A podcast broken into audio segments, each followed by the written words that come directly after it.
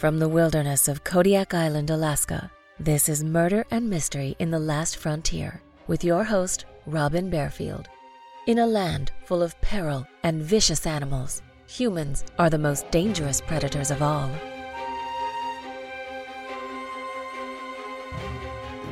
I can't imagine the agony of losing a child for any reason.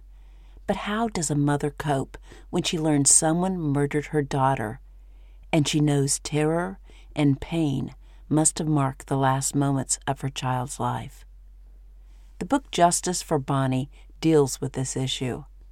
The well written book profiles a mother's fight to learn the truth about what happened to her daughter.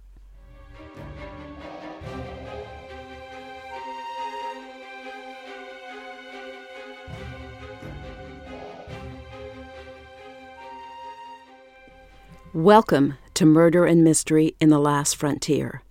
I'm your host, Robin Bearfield, and I'm broadcasting from the heart of the Kodiak National Wildlife Refuge on Kodiak Island in Alaska.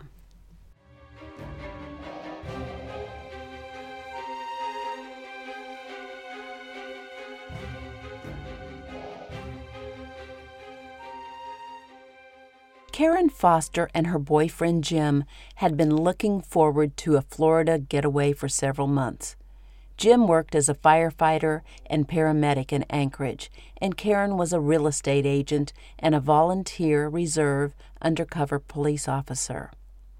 When Jim's brother Ken called to tell them he was getting married in Florida, Karen and Jim began planning their trip. Karen's three youngest kids, Samantha 12 Adam, 13, and Bonnie, 18, would stay with Karen's ex husband, Gary. Her oldest son, Jason, 20, lived on his own. Jim also had three kids who would stay with his ex wife while he and Karen were in Florida. Karen's oldest daughter, Bonnie, was a full time college student at the University of Alaska in Anchorage, and she was very responsible. Karen knew she would be there to help watch over the younger kids if necessary. Karen and Jim felt they had nothing to worry about and they planned to relax and enjoy the Florida sunshine for a few days. They arrived in Florida on September 26, 1994, and they rented a sailboat and sailed from St. Petersburg to the tiny town of St. Marks. On September 28th, after a pleasant dinner with Jim's brother Ken and other members of Jim's family, Jim and Karen returned to their boat and headed for their bunks. Footsteps on the deck awakened Karen at 3 a.m. She heard a knock and opened the companionway to see Ken's grim face. Only half awake, Karen could not understand why Ken had driven back to the marina. Ken looked into Karen's eyes his own eyes misting with tears. He then broke the terrible news. Bonnie was dead. She died in a hiking accident.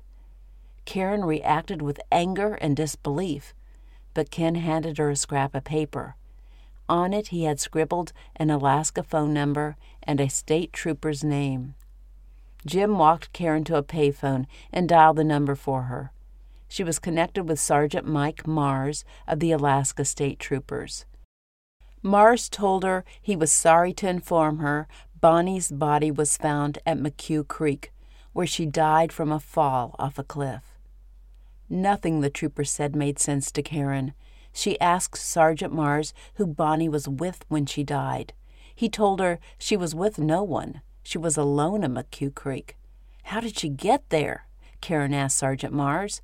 She told him Bonnie did not drive, so how did she get to McHugh Creek, 10 miles from her bus route? Mars said he did not know how Bonnie got to McHugh Creek. Karen asked what time Bonnie's body was found, and when Mars said Bonnie was found at 2:30 that afternoon, Karen said it was impossible because Bonnie would have been in class at 2:30 and Bonnie never missed her classes. Karen felt certain the body the troopers recovered was someone other than her daughter. She asked Mars how the body was identified. He said she did not have her wallet or ID on her, but her name was on her class ring she was wearing. Karen was still not convinced and asked if anyone who knew her had identified her. Mars said they were waiting for Karen to make the identification. Karen asked Mars if the young woman had been raped, and he said no. All her clothes were on, nothing was ripped or torn, all her buttons were done up, as was her zipper. Mars repeated that Bonnie died in a hiking accident from a fall off a 30 foot cliff, but he could not explain why her backpack and wallet were missing or how and why she was at McHugh Creek. Karen did not believe Bonnie was dead until she returned to Anchorage and identified her child's body in the morgue. She knew then she could either give up or fight to keep going. Her method of coping with the loss of her child was to demand answers and to examine her daughter's death from the viewpoint of a police detective.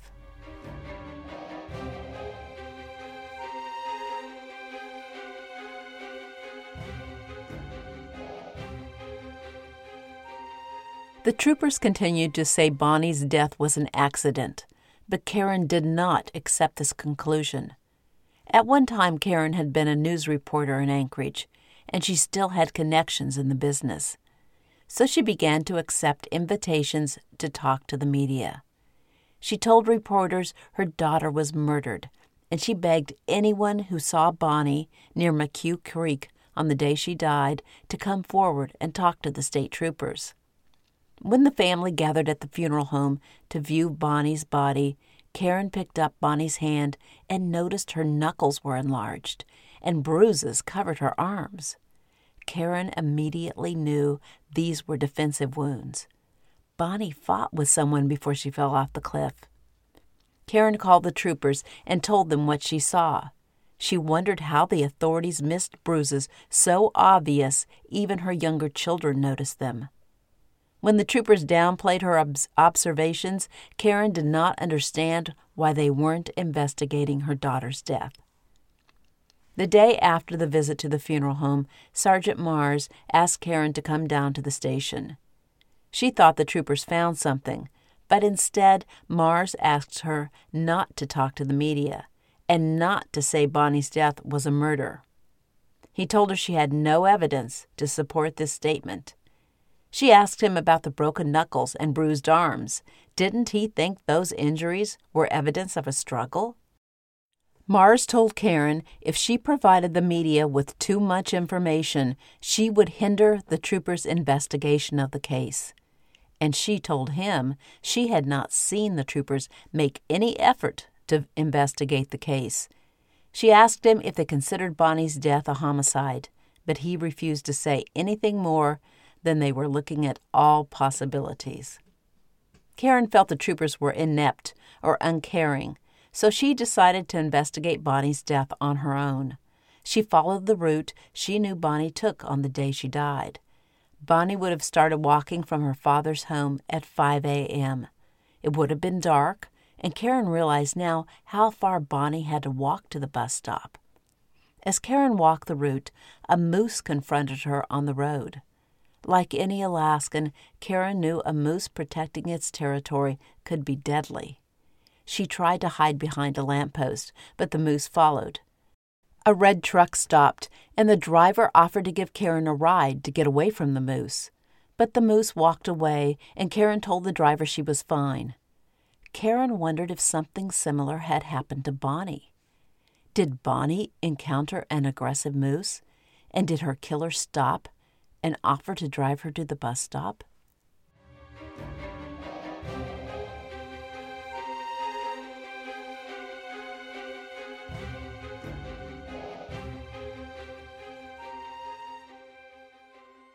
Six weeks passed, and despite frequent calls to Sergeant Mars, Karen was unable to learn anything about the investigation into her daughter's death. The lack of information cemented the idea in Karen's mind that the troopers were incompetent. The troopers told Karen they were reluctant to divulge information to her because of her frequent press conferences. They wanted to keep some details quiet. Sergeant Mars suggested Karen contact the support group called Victims for Justice. He told her the group could help her in some ways the troopers could not. Karen didn't like to think of herself as a victim, but she reluctantly called the number Mars gave her. A woman named Janice answered the phone and invited Karen to the group's headquarters where they could talk. When Karen arrived at the Office of Victims for Justice, she was greeted by a thin woman with short dark hair. The woman introduced herself as Janice Lienhart and told Karen that when her parents were brutally murdered nine years earlier, and she and her sister Sharon tried to get information about the investigation, they learned victims in Alaska had no rights in the criminal justice process. Janice said she and her sister endured a nightmare, and they did not want others to experience the same helplessness. They formed Victims for Justice and began lobbying legislators for laws to protect victims and their families, and to make the families part of the judicial process. Janice told Karen their organization was still small, but there were several ways they could help Karen. Karen said she wanted to see Bonnie's autopsy report, but the troopers would not allow her to see it. Janice said she couldn't promise anything, but told Karen she would look into the matter. Three months after Bonnie's murder, Karen was surprised when a woman named Sandy Cassidy called and said she and several other people in the community would like to help keep Bonnie's name in the spotlight in the hope someone might come forward with more information about Bonnie's death. She asked Karen if it would be okay to post flyers and solicit support from the community. Karen jumped at the idea, and people began donating money to the cause. Soon, a reward fund was offered for information regarding Bonnie's death. Leads began to develop, and some of the information came straight to Karen. Each time Karen heard something new, she called Sergeant Mars, and he repeatedly said, Thank you, we'll look into it. He never told her if the troopers followed through on any of the information she and the others provided them.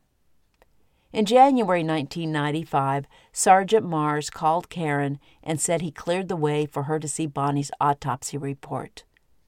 Accompanied by Janice Lienhart, Karen went to the trooper's post, where Mars introduced her to Dr. Thompson, the coroner who performed Bonnie's autopsy. Thompson handed the autopsy report to Karen to read.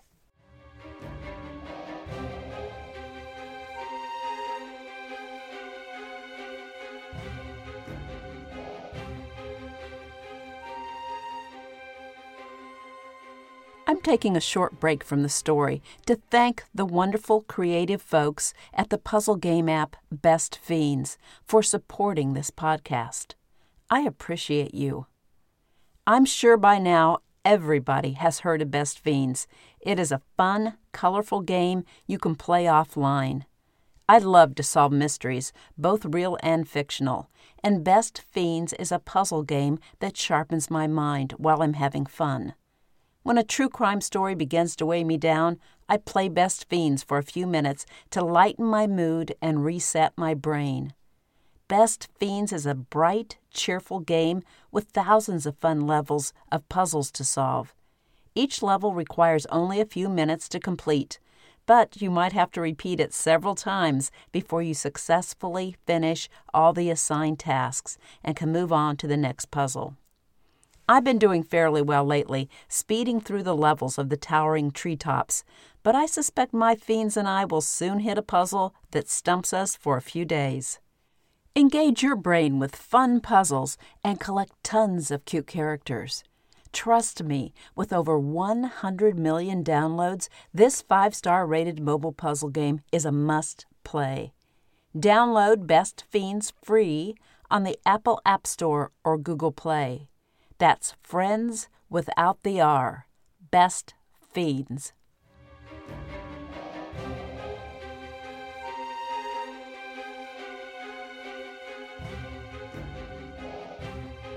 Karen was shocked to see the manner of death on the autopsy report listed as a homicide. The troopers never told Karen that Bonnie's death was ruled a homicide, and they never even allowed her to see Bonnie's death certificate. Now she understood the troopers always believed someone murdered Bonnie. It was difficult, but Karen forced herself to read the autopsy report. Bonnie suffered multiple blunt force trauma injuries to the head, and her left index finger was fractured.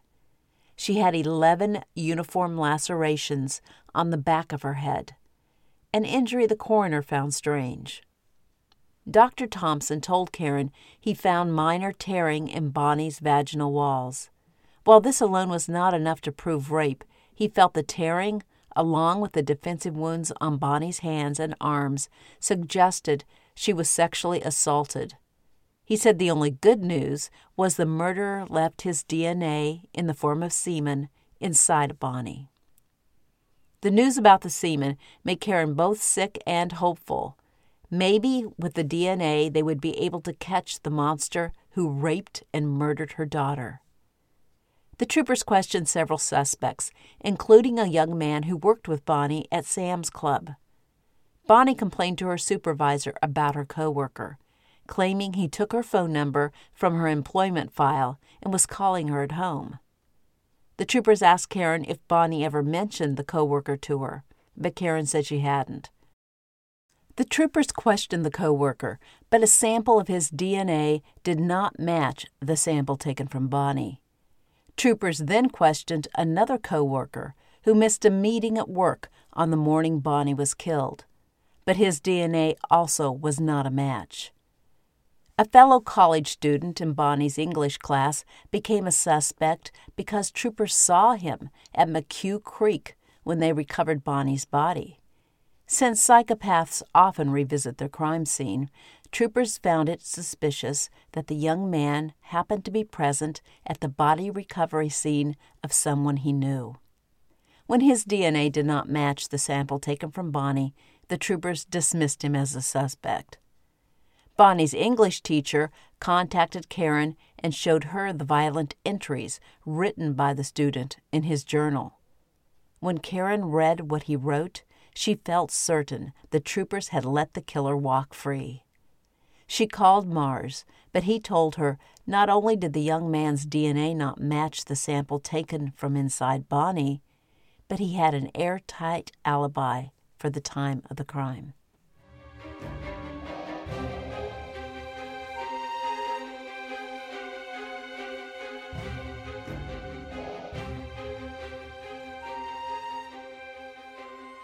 Months turned to years, and Karen began to think Bonnie's killer would never be brought to justice. In January 2007, more than 12 years after Bonnie's murder, Karen was on vacation in the Philippines when she received an email from investigator Timothy Hunyon of the Alaska Bureau of Investigation Cold Case Unit.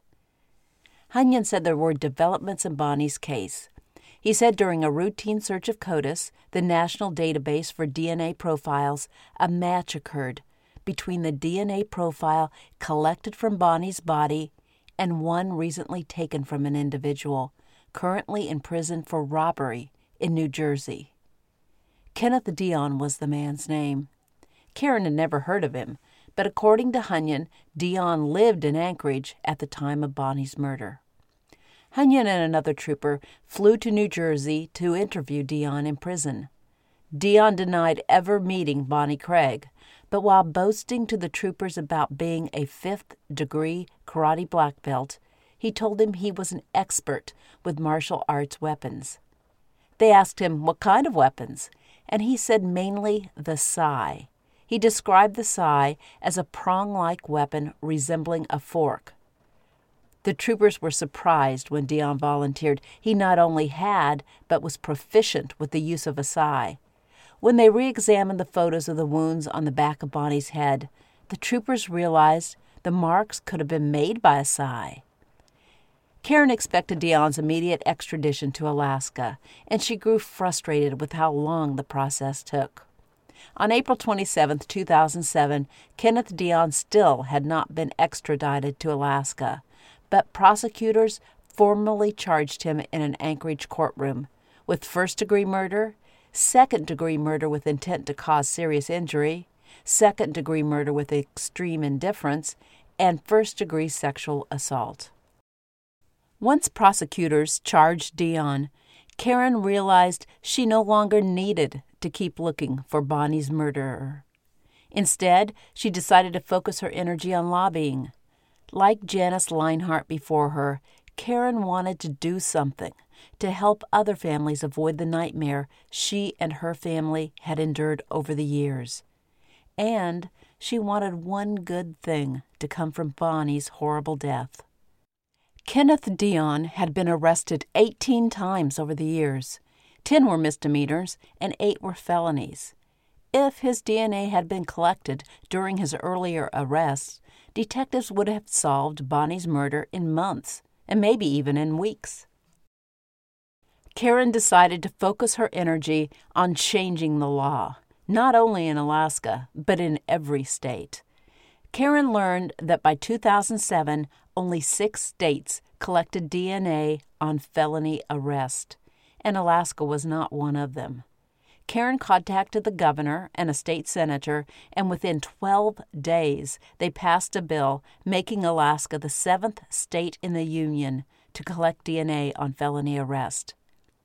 Karen began to speak and lobby, not only on a local level, but nationwide, for the collection of DNA on felony arrest instead of just on felony conviction, as most states then did a wealthy philanthropist who started an organization aimed at helping missing and exploited children, offered Karen a job in his office in Florida to pursue her cause.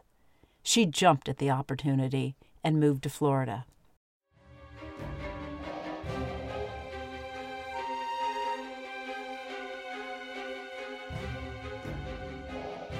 After a series of delays, Kenneth Dion's trial for the rape and murder of Bonnie Craig finally began on May 10, 2011, 16 and one half years after Bonnie's death. The prosecution had little evidence other than the DNA, but the DNA match was conclusive, and Dion's lawyer did not try to deny it was Dion's DNA found inside Bonnie.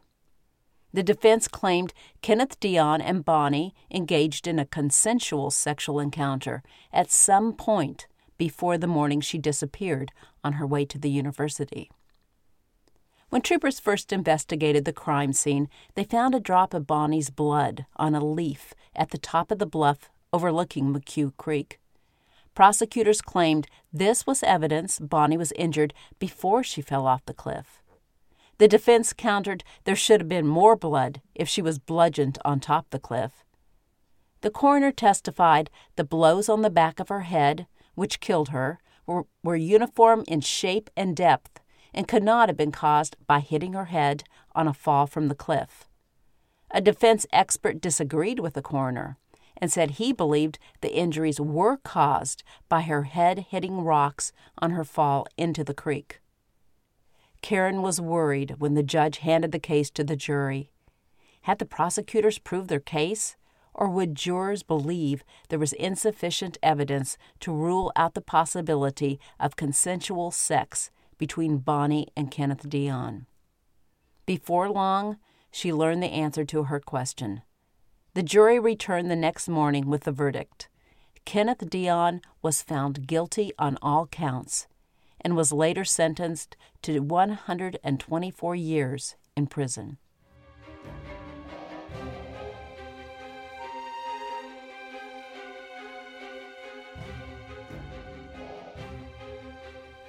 An onlooker might believe the DNA evidence alone put Kenneth Dion behind bars, but the truth is not so simple. As I mentioned, when CODIS revealed the DNA taken from Bonnie matched a felon in New Jersey named Kenneth Dion, cold case investigator Timothy Hunyon and another trooper flew back to New Jersey to interview Dion. In court, jurors were shown a video of the interview. When the trial was over, one juror told the press it was during this interview when she and several other jurors decided Dion was guilty. When Hunyon showed Dion a photo of Bonnie and asked him if he knew Bonnie, Dion barely glanced at the photo, said he'd never seen the young woman in the photo, and then began to act nervous.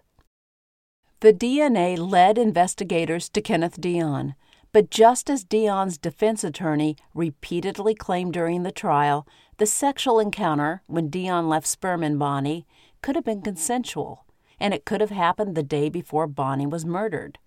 It was Hunyon's interrogation of Dion which closed the case and convinced jurors of Dion's guilt. Troopers admitted they made some mistakes in dealing with Karen and her family. From the beginning, they should have told the family they were suspicious about the cause of Bonnie's death and were investigating it as a homicide. Karen admitted, though, the troopers were not incompetent. They conducted a good, thorough investigation into the murder of her daughter. It must have been difficult for Trooper Mars to withhold specifics of the investigation from Bonnie's family. But he was dealing with a headstrong mother with investigative skills of her own. I'm sure he did not want the investigation to spiral out of his control or for the press to obtain details the troopers did not want to divulge to the public. It took a long time to bring Bonnie's killer to justice, but law enforcement can't be blamed for the delay. Days after Kenneth Dion's DNA was entered into CODIS, a weekly check by Alaskan authorities found the match to the sample taken from Bonnie. DNA is a powerful tool for linking victims to criminals. Kenneth Dion would never have been caught and arrested for Bonnie's death if he hadn't left a DNA sample in her or if he had managed to stay out of jail. It is a miracle Bonnie's murderer was ever found. Today, more than 30 states require DNA upon felony arrest. Some people feel the collection of DNA is an invasion of privacy. But police collect fingerprints when a person is arrested. How is a cheek swab any more invasive?